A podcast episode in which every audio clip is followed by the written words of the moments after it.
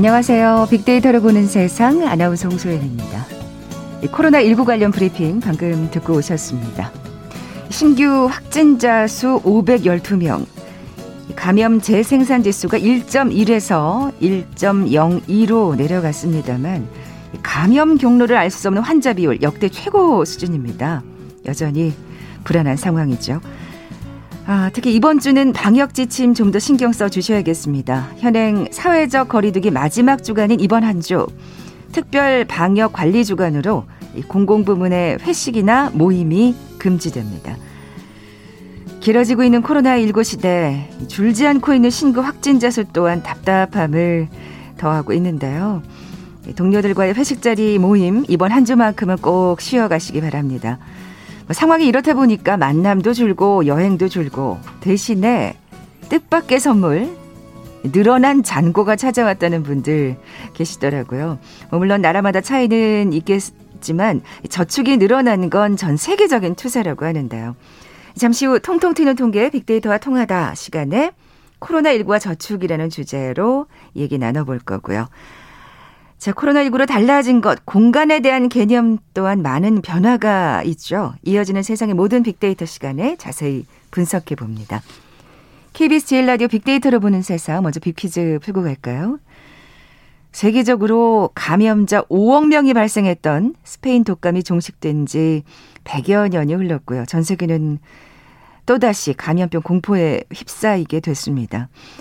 근데 이제 서서히 희망이 보이기도 해요. 이스라엘은 실외 마스크 착용 의무를 해제했고요. 영국의 경우 코로나 백신 접종률이 높아지면서 야외 술집과 식당의 영업을 다시 시작했다고 합니다. 독일과 프랑스 등도 백신 여권을 도입해서 출입국 문턱을 낮출 계획이라고 하는데요. 뭐 세계 경제도 이제 조금씩 변화가 생기기 시작할 것 같죠. 자, 이렇게 팬데믹 대유행 이후 경제 회복기에 접어들 때 혁신 기술을 바탕으로 강하게 소비가 증가하고 경제가 회복되는 시기를 일컫는 말이 있습니다.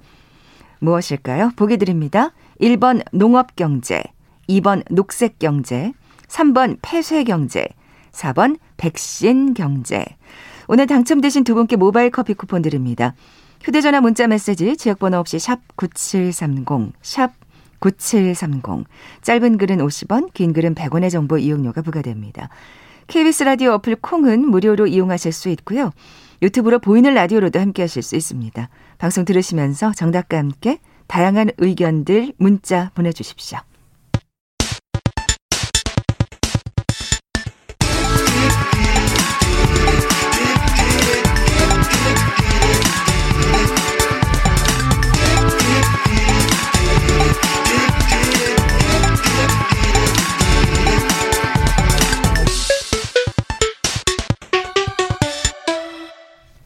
데이터와 차트로 세상을 보는 시간이죠. 통통 튀는 통계 빅데이터와 통하다. 디지털 데이터 전문가 김원식 박사 나와 계세요. 안녕하세요. 네, 안녕하십니까. 네. 코로나19 때문에 전 세계적으로 저축률이 상당히 올라갔다는 얘기 앞서 네. 오프닝에서 전해드렸는데 얼마나 올랐나요? 네, 각국을 좀 살펴볼까요? 어, 미국 같은 경우는 2019년에 비해서 7%에서 2020년에 16%로 뛰어 올랐습니다. 어, 예, 예. 예, 두 배 정도 뛰었고요.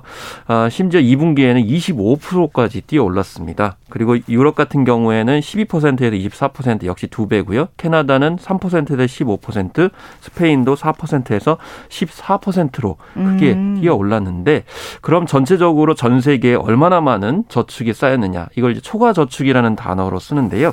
어, 지난 인분기 말을 보면 한 우리나라 돈으로 6,040조 원 정도가 쌓여 있는 것으로 이렇게 나타나고 있고 미국 같은 경우는 GDP의 12%나 해당되는 2,300조 원이 그대로 쌓여 있다라는 이제 통계입니다. 네, 네. 뭐전 세계적인 추세인 것 같은데 우리나라는 어떻습니까? 우리나라 같은 경우는 2019년에 저축률, 특히 가계 저축률이 6% 정도였거든요. 근데 지금 한 10%에서 12% 정도로 나타나는 것으로 나타나고 있어요. 그래서 사실 이 정도는 1999년에 13% 정도에 육박하기 때문에 어, 그동안 우리나라가 2015년에서 2019년에 5년 평균치가 한 6.9% 정도 수준이었기 때문에 여기에 비하면 정말 높다라고 이렇게 볼 수가 음, 있는 그러네요. 거죠. 그래서 최고 어, 어 저축률은 1988년에 23.9% 정도였고 그 이후에는 계속 낮아져 왔거든요. 네, 뭐 그때는 예. 정말 저축이 가장 그 미덕이었죠. 그, 그렇죠. 그리고 뭐 표도 많았고요. 그때 뭐, 금리도 좀 높았잖아요. 네. 그때는. 그래서 예. 사실 그때 연예인이나 뭐 아나운서분들 해당이든지 모르겠습니다만 저축왕에 뽑히고 장려하고 이런 어, 풍경들이 있었죠. 네네. 어 사실 지금 얘기를 들어본 바에 의하면 2020년 상반기 얘기를 지금 주로 해주셨는데 음. 그 이후는 또 어떻게 변했을지 좀 지켜봐야 될 게 저희가 어제 보복 소비, 보상 네. 소비 심리에 대해서 얘기를 했거든요. 아, 이게 그러셨군요. 길어지다 보니까 사실은 유주 4분기 그리고 네. 1분기 때 굉장히 그 그런 보복 소비를 했다고 진술한 응답이 굉장히 높게 나타나더라고요. 네. 또 저축률이 그래서 뭐 높아진 이유도 있겠습니다만 사실 좀 더 두고 봐야 될 것 같아요. 네, 그렇습니다. 네. 그리고 이제 계절적인 요인도 있어요. 원래 봄에는 소비가 좀 늘어납니다. 그리고 지금 코로나19 확진자가 좀 늘어나는 게 봄 나들이나 뭐 여러 가지 때문에 좀 접촉 빈도가 높아지면서 늘어난 것이, 있거든요. 네네. 네. 그런 거니 경제 활동 측면에서 소비가 늘어났다는 측면이 있고 또 이 장기적으로 이제 지금 앞으로 여러 가지 변수가 있기 때문에 지켜봐야 되겠죠. 말씀하신 음, 것처럼. 음. 네. 일단 구체적으로 왜 저축률이 높아졌느냐 하면 이제 단적으로 뭐안 돌아다니시기 때문이죠. 접촉하지 않으시고 해서 비대면 소비가 늘어나긴 했지만 어쨌든 아 바깥에 외출을 덜 하시는 그런 상황이기 때문이고 아 사실 인과관계나 상관관계를 보면 미국 같은 경우에 아 이동을 이제 못 하도록 강하게 조치를 했을 때 저축률이 30% 가까이 올라간다라는 점에서 네네. 인과관계가 충분히 있고요. 그러네요. 예 그리고 준 내구재 소비라고 얘기하는데 이걸 이제 간단하게 말씀드리면 야외 활동할 때 여러 가지 용품들이 필요하시잖아요. 그걸 상대적으로 덜 쓰시는 거고 특히나 해외 여행 같은 경우를 또 많이 안 하시기 때문에 아, 여기 또 네. 상당한 네. 또 비용이 들잖아요. 네, 그렇습니다. 예. 그리고 이 전반적으로 아까 이제 보복선이 말씀하셨지만 취약계층을 제외하면은 구매력이 괜찮은 편인데 미래가 어떻게 될지 모르기 때문에 그렇죠. 아끼자는 맞아요. 분위기에서 저축률 상승이 이어지는 것이 굉장히 중요한 관건이라고 볼 수가 있겠습니다. 네. 그런데 뭐 이런 저축률이 다 같이 증가한 건 아니라면서요. 네. 일단 대륙별로 국가별로 좀 차이가 있습니다. 아, 아까 언급드린 아, 국가를 좀 보셨으면은 이해하셨을 텐데 미국 등 북미 지역과 유럽에 집중적으로 이 초과 저축이 더 많습니다. 음. 그것은 이제 정부 지출이 많았던 이유도 있고요. 또 봉쇄도 심했고요. 또 아시아 국가 전반 같은 경우는 저축률이 크게 늘지 않았습니다. 사실 아시아 국가는 이렇게 봉쇄가 심하지 않았거든요. 맞아요. 예. 예. 뭐 특히 중국이나 뭐 아시아 계통의 나라 여러 나라 보아도 이제 알 수가 있겠고요.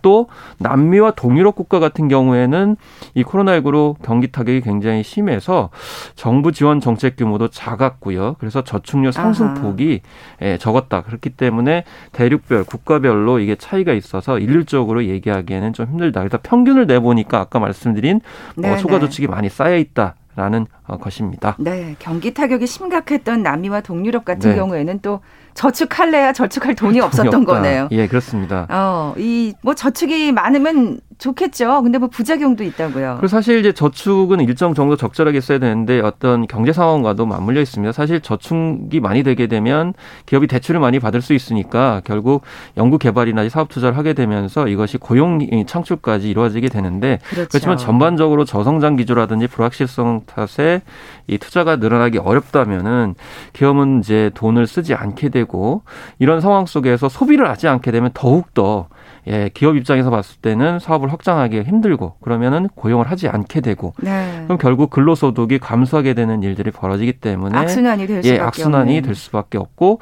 결국 아, 없는 분들의 소득 불평등 음. 문제가 더 심화될 수 있다는 점에서 저축에 이제 관심이 많아지게 되는 거고 정책 당국도 그래서 초미의 관심사로 보는 거죠. 그래요. 사실 이럴 때 가장 불안하신 분들은 이게 있는 사람들이 아니거든요. 맞습니다. 미래가 불안한 사람들은 예.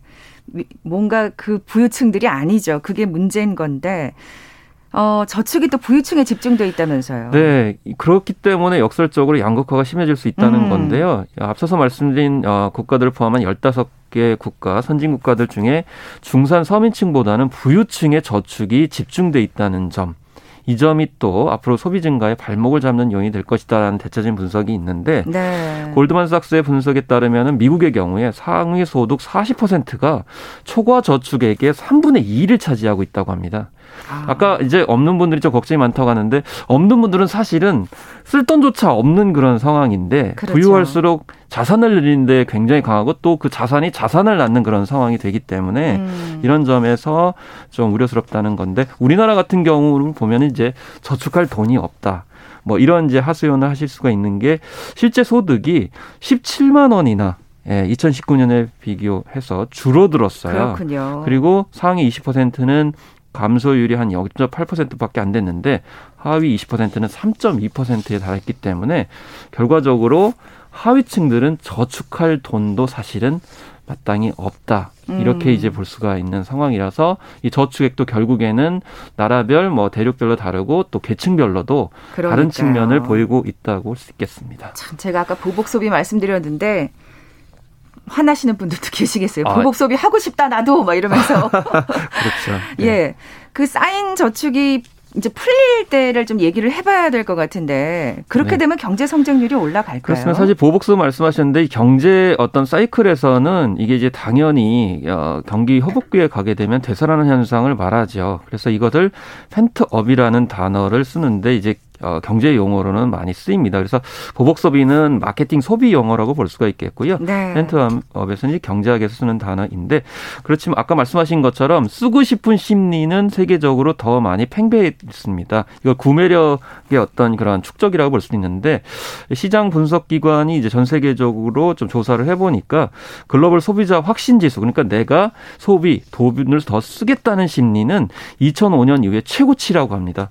정말 지, 갑갑하신 모양이네요, 예. 지금. 예. 그래서 올해 1분기에 108까지 치솟았는데 지난해 말에는 4분기에는 98까지 떨어졌는데 결국 올해로 넘어오게 되면서 소비를 하고 싶다는 음. 심리가 굉장히 늘어난 건데요. 그만큼 지금 예. 사실 오랫동안 지금 네. 갑갑하시니까요. 네. 그렇습니다. 예. 참고로 무디스의 발표에 따르면 초과 저축분에서 3분의 1만 소비하더라도 예, 경제 성장률이 2%나 오른다라고 할 정도로 이 음. 아, 이제 저축 어, 한 돈이 풀리냐에 따라 가지고 얼마나 경기가 진작될 수 있는지를 알 수가 있는데 어쨌든 중요한 건 지금 고소득층의 저축 증가 문제라든지 네. 또 내구재라고 그래가지고 실내 용품들을 어느 정도 소비하시잖아요. 왜냐하면 실내 공간에 사시기 때문에 근데 과연 이 내구재 소비가 얼마나 많이 지속될 거냐 이런 점들 음. 또 불확실한 미래에 대비하려는 성향이 좀 더 감소하게 되면 또 소비가 좀 늘어날 텐데 이 불확실한 미래에 대한 이제 그렇죠. 많은 분들의 태 태도 이런 점들이 앞으로 이제 경제 성장률에 음. 얼마나 쌓인 저축이 풀릴 수 있느냐에 이제 연관성을 볼때 네. 관건이라고 네. 볼수 있겠습니다. 역시 있는 분들이 좀 쓰셔야 되겠다는 생각이 아, 들었고요. 맞습니다. 네. 그리고 어 이게 이런 어떤 제약 가능성을 해소할 만한 진짜 단 하나 하나의 네. 요인은 백신 접종입니다. 그렇죠? 그렇습니다. 예. 그렇습니다. 마찬가지로 아까 돈이 풀리는 문제도 그러니까 저축이 쌓인 국가들의 사례가 참 이게 같이 가는데 백신 접종 국가들이 이제 어떻게 또 그 소비 진작이 되느냐에 따라 가지고 그렇죠. 세계 경제도 견인이 되는데 뭐 이스라엘이나 미국이나 영국 등의 사례를 보게 되면은 이들 나라들은 지금 이제 소비가 굉장히 또 돌고 있는 그런 상황이라서 아무래도 네. 쌓인 돈들이 많이 풀리겠죠. 그래서 우리나라도 이 백신 접종이 안정적으로 국민들에게 이제 받아들여지게 되면은 뭐 보복 소비든 아니면 펜트업이든 이런 이제 소비 현상들이 좀 늘어나지 않을까 이런 생각이 드는데 다만 관건은 아까 말씀드린 대로 미국 같은 경우 초과 저축액의 3분의 2 이상이 상위 40%에 집중되기 때문에 부유층이 돈을 많이 써줘야 되죠. 근데 지금 현재 보면은 명품 소비 현상 일어나고 있는데 젊은 세대들이 많이 소비를 한다고 그래가지고 언론에 많이 나오거든요. 맞아요. 근데 젊은 소비 젊은 세대들이 저축을 많이 한 건 아닐 텐데. 음, 음. 그래서 결국 이런 때는 명품 소비도 어쨌든 간에 부자들이 많이 하셔야 돈이 도는 형태로 가지 않을까 확실히 이렇게 생각해 봅니다. 그 소비 형태도 네. 세대별로 차이가 있다는 네. 생각이 들고요. 네. 그리고 앞서 말씀하신 대로 그 계층 네. 사실 아직까지 이 코로나 때문에 사실 굉장히 많이 네. 미래가 불안해졌고 네. 이게 정확히 해소되지 못한다는 생각을 가지면 이게 소비가 진작될 수가 그렇습니다. 없잖아요. 네. 사실 이제 어 일부 언론에서 이제 뭐 코로나19 상황 속에서도 명품이 많이 팔린다 이렇게 얘기는 제 개인적인 생각은 명품이라도 많이 그냥 그 돈이 많으신 분들이 써야 경제가 어느 정도 돌아갈 수 있지 않을까. 그래서 음. 저축의 관점에서 한번 말씀을 이제 드려봅니다. 네. 그 불안한 미래 때문에 저축하시는 뭐 분들 도 있겠습니다만 네. 사실 그만큼 또 저축을 하지 못하는 게 네. 또이 아래 계층에 네. 계시는 분들 또그 현실이라는 생각이 드는데 네. 어, 뭐 금리가 사실 그리고 또 워낙 시원치가 않잖아요. 네, 이거 참 네. 금리 문제도 있죠. 사실 이제 어, 정부에서 대출을 규제하니까 제2 금융권으로 많은 분들이 올라가게 되니까 그걸 수요를 이제 창출하기 위해서 이 저축은행 등이 금리를 좀 높였다가 너무 많이 또 저축을 하러 오시니까 지금 규제 관리를 한다고 이렇게 얘기를 하고 있는데 그렇게 어쨌든 그렇게 많이 하시나요? 저축을 왔다 갔다 하고 있는 걸 사람입니다. 어. 근데 어쨌든 전반적으로는 저축 가지고는 안 된다는 심리들이 있기 때문에 젊은 세대를 중심으로 지금 어 뭐 지난번에 말씀드렸지만 주식 투자를 많이 하고 있는 상황이라서 맞아요. 젊은 층들은 투, 어, 저축을 많이 안 하고 주식 쪽으로 돈을 많이 쓰는 형태로 세대별로 지금 현재 많이 달라지고 있는데요. 그렇지만 어쨌든 고용 회복 속도가 좀 있어야 저축된 걸좀 어, 풀지 않을까 이런 생각도 좀 해봅니다. 지금 미국 같은 경우도 경제 성장률 전망치 6.4%인데 4%가량밖에 개선이 안 되고 일, 어, 일자리 같은 경우에도 1.6% 줄어드니까 그게, 결국 그게 사실 네. 중요하죠. 그리고 예. 고용주들이 사실은 이제 이 결단을 해야 돼요. 근데 이 고민을 많이 하는 거죠. 왜냐하면 변종 바이러스도 나오고 음. 또 백신이 완벽하게 된다는 보장 그리고 이 팬데믹 이후에도 원격 근무가 많아지게 되면 과연 고용을 해야 되나? 뭐 이런 생각이 드니까 음. 고용주분들이 지금 고용을 안 늘리는 그런 상황이거든요. 그렇기 때문에 여기도 힘든 거예요. 예. 그래서 고용주분들도 좀 고용을 많이 해주시고 판단을 불확실성을 제거해줘야만이 이렇게 이제 소비 진작이 될 수 있는 거 다 연결이 돼 있다는 점을 우리가 알 수가 있습니다. 참 뭐, 무엇 하나 이렇게 예. 따로 독립돼서 맞습니다. 생각할 수가 없습니다. 네. 네. 무엇보다도 백신 접종이 원활히 좀 이루어져야겠다는 생각을 또 다시금 해보게 되네요. 맞습니다. 자, 지금까지 통통 튀는 통계 빅데이터와 통하다 디지털 데이터 전문가 김원식 박사와 함께했습니다. 고맙습니다. 예, 감사합니다. 잠시 정보센터 헤드라인 뉴스 듣고 돌아올게요. 더불어민주당 윤호중 비상대책위원장 겸 원내대표는 오늘 당 부동산 특위 첫 회의에서 투기는 막되 실소유자는 보호하고 무주택 서민을 위한 주거복지를 강화하겠다고 말했습니다. 문재인 대통령의 복심으로 불리는 양정철 전 민주연구원장이 미국에서 귀국한 것으로 확인됐습니다. 이에 따라 정권 재창출을 위해 어떤 방식으로든 기여하지 않겠냐는 역할론이 여권 내에서 제기되고 있습니다. 배우 윤여정의 아카데미 수상과 함께 데뷔작인 김기영 감독의 환여가 내달 50년 만에 재개봉합니다. 그는 당시 이 영화로 대종상 신인상, 청룡 영화상 여우주연상, 시체스 국제 판타스틱 영화제 여우주연상을 받았습니다. 9명의 확진자가 나온 경남 사천 공군 제3훈련비행단 1,600여 명에 대한 추가 검사가 완료됐습니다. 추가 확진자는 나오지 않았지만 공군은 예방 차원에서 600여 명을 격리 조치 중이라고 설명했습니다. 중국이 미국과 대치 등 국제사회에서 여러 긴장 관계를 형성하는 가운데 중국의 작년 국방비 지출이 공식 발표보다 41% 많은 2,520억 달러, 약 280조 원이라고 스웨덴 국제평화연구소가 밝혔습니다. 지금까지 라디오 정보센터 조진주였습니다.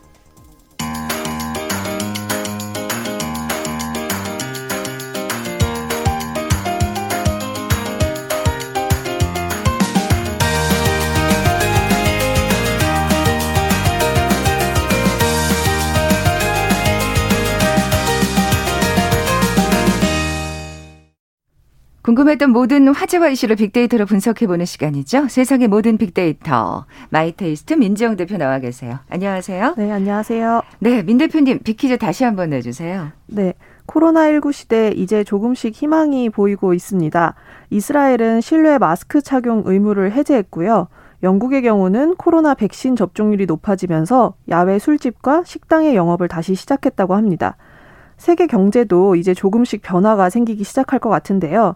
이렇게 팬데믹, 대유행 이후 경제 회복기에 접어들 때 혁신 기술을 바탕으로 강하게 소비가 증가하고 경제가 회복되는 시기를 일컫는 말이 있습니다.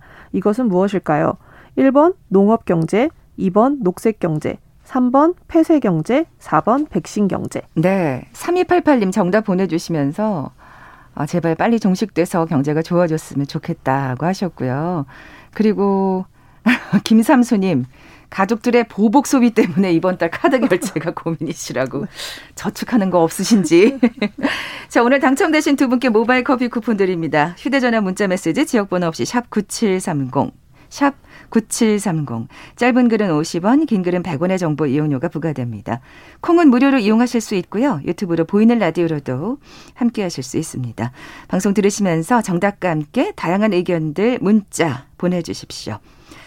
자, 오늘 공간에 관해서 얘기를 해볼 텐데 네. 코로나로 인해서 뭔가 변화된 개념이 있다면서요. 네, 맞습니다. 그 코로나 시대에 많은 이동이 좀 불가능해지면서 그렇죠. 사람들은 이제 한 곳을 방문해도 재미있는 컨텐츠나 의미 있는 경험이 필요한 공간에 대한 관심이 증가하고 있고요. 또한 기존 공간이 수행하던 역할도 많이 좀 변하고 있습니다. 뭐 예를 들면 집은 이제 휴식만 취하는 주거 공간이 아니라 사무실이 되기도 하고 카페나 레스토랑이 되기도 하죠. 음. 기존 사무실이나 카페, 식당 등 오프라인 공간에는 사람들이 점차 줄어들고 있고요. 그래서 오프라인 공간에 방문하지 못하는 우리도 힘들지만 공간주들도 역시 공간을 유지하기 위해서 여러 노력을 하고 있다는데요. 그렇죠. 네, 그래서 오늘 새롭게 변화 중인 공간에 대해서 알아보려고 합니다. 네, 말씀하신 대로 진짜 이 코로나 때문에 오프라인 공간에 대한 인식이 많이 바뀐 것 같아요. 네, 맞습니다. 요즘에는 사람들이 오프라인 공간, 사람이 모이는 공간이 두렵다. 라는 얘기를 가장 많이 하고 있어요. 저는 솔직히 말하면 그 음. 아무리 맛집이라도 지하에 있는 식당 가기가 그렇게 꺼려지더라고요. 맞아, 너무 폐쇄적인 공간. 느낌, 느낌이 그런 거 사실 뭐 1층이면 어떻고 2층이면 무슨 그렇게 엄청난 차이가 있겠어요. 그렇죠. 근데도 뭔가 창문이 없는 지하는 왠지 막 불안한 거예요. 네, 맞습니다. 네. 또 이제 그렇게 사람들이 많이 모이는 공간 자체를 이제는 좀 생각하기 어려운 때가 되기도 했는데요. 반대로 또 집콕 생활은 어떠냐? 답답하고 우울하다라고 그렇죠. 많이 얘기를 네. 하고 있습니다. 그래서 외출 자체가 조심스럽긴 하지만 새로운 공간이 주는 기분 전환 또 그리고 하루 종일 또 집에만 있을 수는 없다라는 생각들이 있으시기 때문에 좀 안전한 공간을 찾아 나서기도 하는데요. 상대적으로 트인 자연이나 바다, 뭐 산으로 옮겨간 것도 밀폐된 공간에 대한 두려움 그렇겠죠. 때문인 것 같습니다. 예, 예. 네, 그래서 이렇게 자연이 주는 안정감을 활용해서 오프라인 공간을 꾸며서 사람들이 좀 안심할 수 있도록 하는 공간이 증가를 아, 하고 있고요. 예. 네, 코로나 이전에 매장에는 우리가 물건을 사기 위해서 뭐 음식을 먹기 위해서 이렇게 목적을 좀 달성하기 위해서 방문을 음. 했다면 이제 단순한 목적만으로는 밖에 나오지 않게 됐습니다. 뭐 온라인으로 모든 게 좀 주문이 가능하니까요. 그렇죠. 그래서 2020년 이후에 뭐 핫플레이스 공간을 검색했을 때는 영감을 주는 혹은 체험, 특별한과 같은 키워드가 같이 언급이 많이 되고 아. 있고요. 어. 그래서 최근 여의도에 생긴 한 백화점도 초대형 식물원 컨셉이라든지 체험형 공간을 마련해서 상당한 인기를 끌고 있다고 하더라고요. 네, 네. 네 그래도 무엇보다 이제 뭐 자유로운 방문보다는 안전하게 방문할 수 있는 그럼요. 다양한 방법들을 고민하는 것이 좀 필요할 것 같습니다. 네, 네. 아, 진짜 오프라인 공간을 운영해야 되는 사업주들로서는 정말 고민이 많을 것 같은데 음, 네. 이번에 업무 공간에 대해서 좀 얘기를 해볼까요? 네, 사실 업무 공간 하면은 흔한 그 사무실의 풍경을 그렇죠. 네, 떠올리실 음. 것 같습니다. 뭐 구역이 나누어진 책상들이나 뭐 한켠에 있는 회의실 같은 것들이 일반적인 업무 공간인데요. 이제는 나만의 공간, 또 가족들만의 공간이던 집이 업무 공간의 역할까지 좀 함께 하게 됐거든요.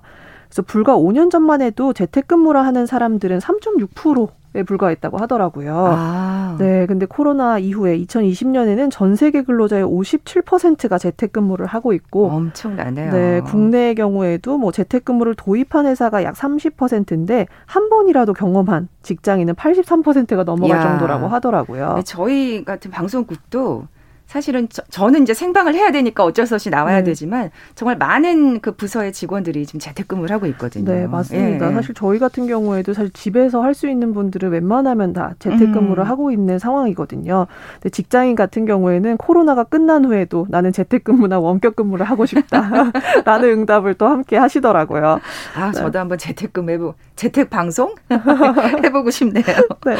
네. 하지만 또 재택근무를 하면 우리가 일반적으로 집에서 근무하는 것이 사실은 원칙으로 맞죠. 근데 음. 사람들이 어, 업무 공간으로는 카페를 또 많이 이용하시긴 하더라고요. 집에서 많이 느슨해진다고 생각하시더라고요. 네, 맞습니다. 예, 예. 그래서 우스갯소리로 전 세계 최대의 공유 오피스는 별다방이다라는 얘기가 아이고. 이끌 정 있을 예. 정도로 이제 카페가 이제 먹고 마시는 공간이 아니라 업무 공간으로 또 변화를 했고요. 정말 컴퓨터 많이들 보시더라고요. 네. 카페에서. 그래서 국내 한 프랜차이즈는 아예 1인용 테이블을 늘리고 스탠드와 콘센트까지 구비를 함으로써 카페에서 업무하는 고객들을 좀 모으기 위해서 노력도 하고요. 또 몇몇 뭐 비즈니스 호텔에서는 근무 시간 동안 책상이 배치된 룸에서 업무를 할 수 있도록 원격 근무 아. 패키지를 팔기도 하면서 좀 호, 다양한 방법을 네, 시도하고 있습니다. 호텔이 사실 여행객이 없다 보니까 참 힘들잖아요. 네. 또 이런 자구책이 있네요. 네, 맞습니다. 예. 아, 진짜 이렇게 집에 오랫동안 있어 보긴 처음인 것 같은데 네. 개인의 공간은 어떻게 변화했을까요? 네. 먼저 작년에 여름 휴가를 어디로 갈 것인가라는 설문 결과부터 말씀드리려고 하는데 응답자의 30% 이상이 집에 머물겠다.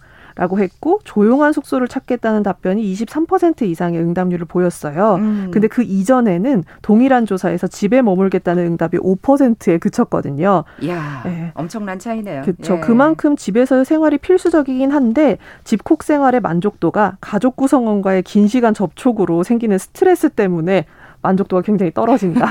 이런 얘기를 많이 하시더라고요. 붙어 있으면 이렇게 자꾸 싸우는 걸까요? 네, 그래서 집에서는 작더라도 나만의 공간, 네, 필요성을 느끼고 계시고 그래서 내가 원하는 스타일로 공간을 꾸미는 것부터 먼저 시작을 하신다고 합니다. 아, 그래야지 또 마음 편하게 네. 일을 할 수가 있죠. 네. 네. 또한 또 스트레스 해소도 되고 음. 심리적 안정에도 또 도움이 된다고 하고요. 그래서 다양한 종류의 쇼, 소품샵에 대한 관심이 증가를 하면서 관련 매장에는 또 방문하시는 분들이 늘어났다고 하고요. 또 이제 그 집과 같은 느낌으로 꾸며져 있는 숙소에 휴식을 위해서 혼자 떠나는 사람들도 늘어난 음. 걸 보면 이제 혼자만의 시간이 역시 에너지를 충전하는 그런 필수적인 요소라는 생각도 듭니다. 네. 뭐 지금 개인의 공간에 대해서 얘기했는데 또 개인 공간 하면은 요즘 또 차가 또 네. 대세인 네. 것 같아요. 네, 맞습니다. 네. 아까 이전에 그 저축 얘기도 하셨는데 자동차 업계에서는 그렇게 현금으로 자동차를 구매하시는 분들이 늘었다고 하더라고요. 그러니까 이게 뭐 단순히 보복 소비라고 얘기하기에는 지금 너무 공간이 네. 개념이 변하고 있기 때문에 사실 어떻게 보면 굉장히 어떻게 필수적인 또 지출일 수도 있겠다는 생각이 드네요. 네. 예. 그래서 이제 팬데믹 시전에 시대에 안전을 위해서 변화시킨 것 중에 하나가 자동차를 구매하거나 업그레이드한 음. 것도 있고요. 또 자동차 자체가 즐거움을 주는 공간, 또 나만의 공간, 또 재택근무로 인해서 추, 출퇴근 시간이 줄면서 아쉬운 점이 자동차 안에서 내가 음악 감상을 하거나 긴장을 푸는 시간이 없어졌다라는 얘기들도 하시는 걸 보면은 역시 혼자만의 공간으로 자동차의 중요성이 굉장히 커졌다는 음. 사실을 알 수 있었습니다. 그리고 진짜 어떻게 보면 혼자 있는다 보니까 더 안전함을 느끼는 네, 거죠. 맞습니다. 아무래도 자동차가 주는 좀 그런 안정감이라든지 네. 네, 그런 것들이 좀 나만의 공간으로 뭐 사람들의 인식이 바뀌게 된 계기가 된 것 같아요. 그러니까요. 예. 자, 그렇다면 코로나를 살아 코로나 시대를 살아가는 우리가 가장 가고 싶어 하는 공간은 어딜까요? 예. 네, 역시 가장 가고 싶어 하시는 곳들은 공연장이었습니다. 아. 공연장과 스포츠 경기를 관람할 수 있는 야구장이나 축구장. 그래요. 네. 맞아요. 아쉬워요. 네, 저도 아쉬운데요. 아무리 많은 것들이 비대면이나 온라인으로 전환이 됐다 하더라도 문화생활만큼은 그 대면하는 것이 주는 현장감이나 생동감을 대신할 수는 없어 보이더라고요. 근데 반대로 코로나 시대가 끝났다 해도 굳이 찾아가지 않을 것 같은 공간은 마트와 쇼핑몰 등이 좀 차지를 했습니다. 어, 그렇군요. 네, 그래서 공간들이 아무래도 기존 목적과는 다른 역할을 좀 수행하면서 변화하고 있기 때문에 우리 주변의 모든 공간이 좀 안전하고 즐거운 경험을 주는 힐링하는 공간이 되었으면 좋겠네요. 네, 네. 오늘 방송 들으시면서 지금 나만의 공간이 어떤가라고 좀 둘러보신 분들 많았을 것 같아요. 네. 또 그러다 보면 또 인테리어를 또 하시게 되고. 야, 근데 진짜 정말 코로나가 많은 걸 바꿔놨다는 생각이 듭니다. 음, 네. 예. 세상의 모든 빅데이터 마이테스트의 민지영 대표와 함께했습니다. 고맙습니다. 네, 감사합니다. 자, 오늘 빅퀴즈 정답은 4번 백신 경제였죠. 앞서 소개해드린 3288님께 어, 선물 드릴 거고요. 접종 후 집단 면역이 생기면 가능해지겠죠? 백신 경제 그날을 기다리십니다 하시면서 7282님도 정답 보내주셨습니다. 두 분께 선물 보내드리면서 물러갑니다. 빅데이터로 보는 세상 내일 뵙죠. 고맙습니다.